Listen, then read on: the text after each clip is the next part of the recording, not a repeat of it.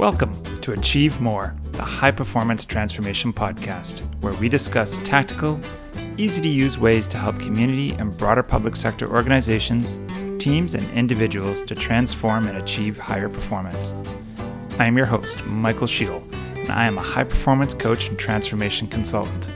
I help people and teams find their vision, learn how to overcome their barriers, improve, and transform their lives and organizations and achieve so much more. Welcome to the podcast, everybody. I wanted to change tack a little bit this week. Previous weeks, I've been focusing a lot on really standard, tried and true project management concepts. And this week, I wanted to focus on performance improvement transformation projects. I wanted to start introducing to my listeners uh, some concepts around how can how you can approach them. What do you need to do? Where do you find those those areas of improvement?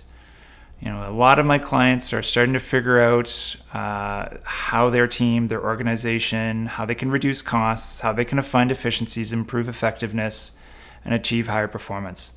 Some of them have already done that, but they're looking for that next level. And I'm a big believer in continuous improvement, that you can always do a little bit more, push yourself a little bit further. And so, where I wanted to start really is what I have learned is that there's really only four areas where you can achieve uh, improvement or transformation in your organization or in your service delivery model. And this is the same if this is a small project, it is the same on the big $100 million, $200 million projects that I've done. Uh, this information is, is really is based on my last 22 years of experience with many successful and some not successful projects and I've really noticed that that it becomes really apparent over hundreds of projects on the where, when, and how you can create efficiencies, improve your effectiveness, reduce your costs, or achieve higher performance. All right, let's jump right into it. Uh, number one, and I think this is the most important one, uh, is starting with people.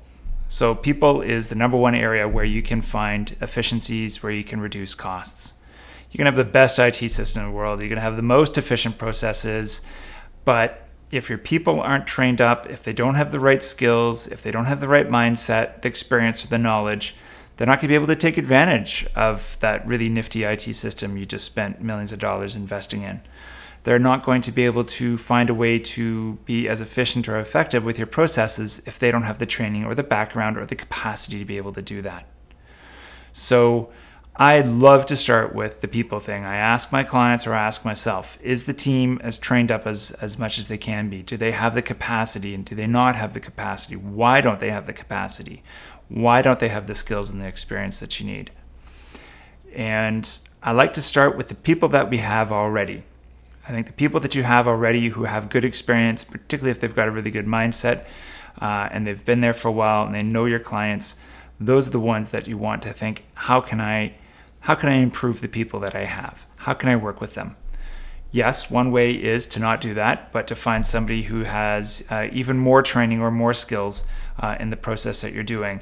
And that is com- completely appropriate, I think, if you are introducing a brand new way of doing something. So if you're going to have a more rigorous process, and say before you had somebody who had a bachelor's a degree in the area, say a, a, a bachelor's of science or social work or something like that, but you want somebody who's a master's level now. A Master of social worker has the ability to do some clinical analysis that somebody with less experience and a lower degree doesn't necessarily have. And so maybe you want to introduce that, so that would make sense to me.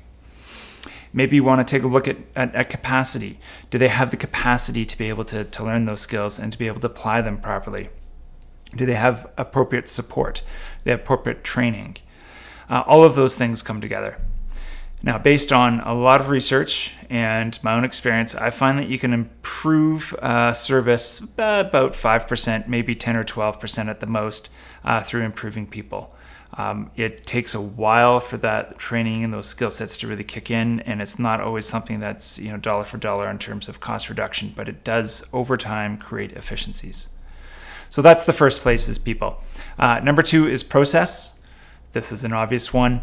Uh, this is where most people start with is taking a look at the process. Is it as efficient and effective as possible? Do we have it streamlined? Does it cost too much the way that we're doing it? Where are the bottlenecks? And this is where a lot of the Lean Six Sigma work that I do, this is where it comes in. Uh, where they want to take a look at the process and make sure that it's as efficient and effective as possible. Lots and lots of times, processes start being efficient and effective, but over time, as as as as new clients come in, there's fires to put out. There's there's ways you have to work around certain barriers, etc. The process, the actual process, changes over time. Um, so, you know, this is where a good old process review really helps. So I found uh, in the end that you that you know you can improve processes or cut costs on average around 12 percent 12 percent through process improvement. Sometimes you can get up to 20%, but that's where you have to really start with something that's really manual. So if you have a lot of manual paper-based work uh, approach work and then you find a really useful IT system that can automate some of that and your people are trained to use that that automated way properly, then you can achieve up to, to 20% cost reduction for sure. All right, the third area is technology. So we've talked about people so far, we've talked about process. The third place where you can find efficiencies or where you can reduce costs and find a way to improve your services is technology.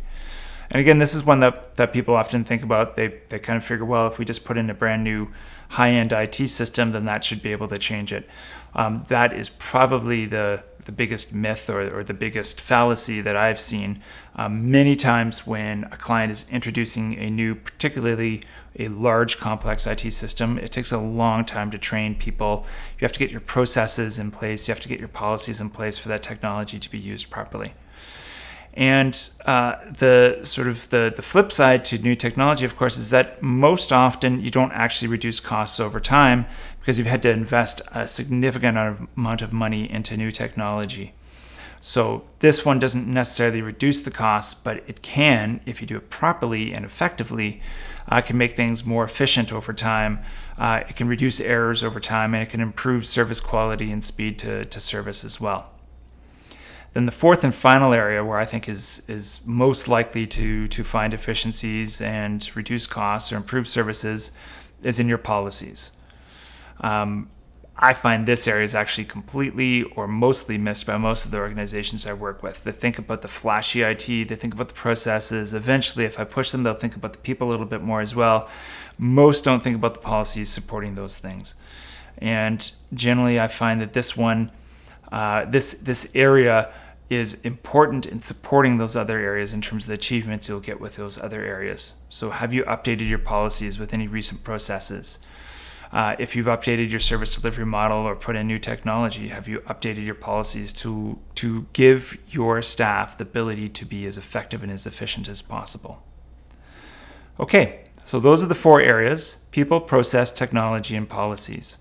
I find that you know, if you use all of them in combination, uh, and it's difficult to do any one of them without the others, but if you do them all in combination, that's where you can get the biggest bang for your buck in terms of, of investment in reducing uh, costs, reducing the time to deliver your service, and all of that. All right, everybody, uh, I hope that is useful for you. Uh, in future weeks, I will, in future podcasts, I'll talk about how you can implement each of those as well.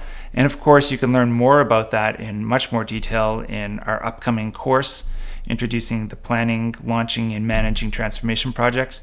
And you can also learn this if you uh, find our community membership site as well. Thank you, everybody, and have a great time project managing this week. Thank you for listening to today's podcast.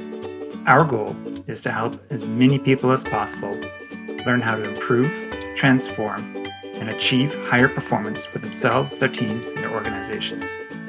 So, if you like what you heard, I invite you to like, share, rate, and subscribe to this podcast.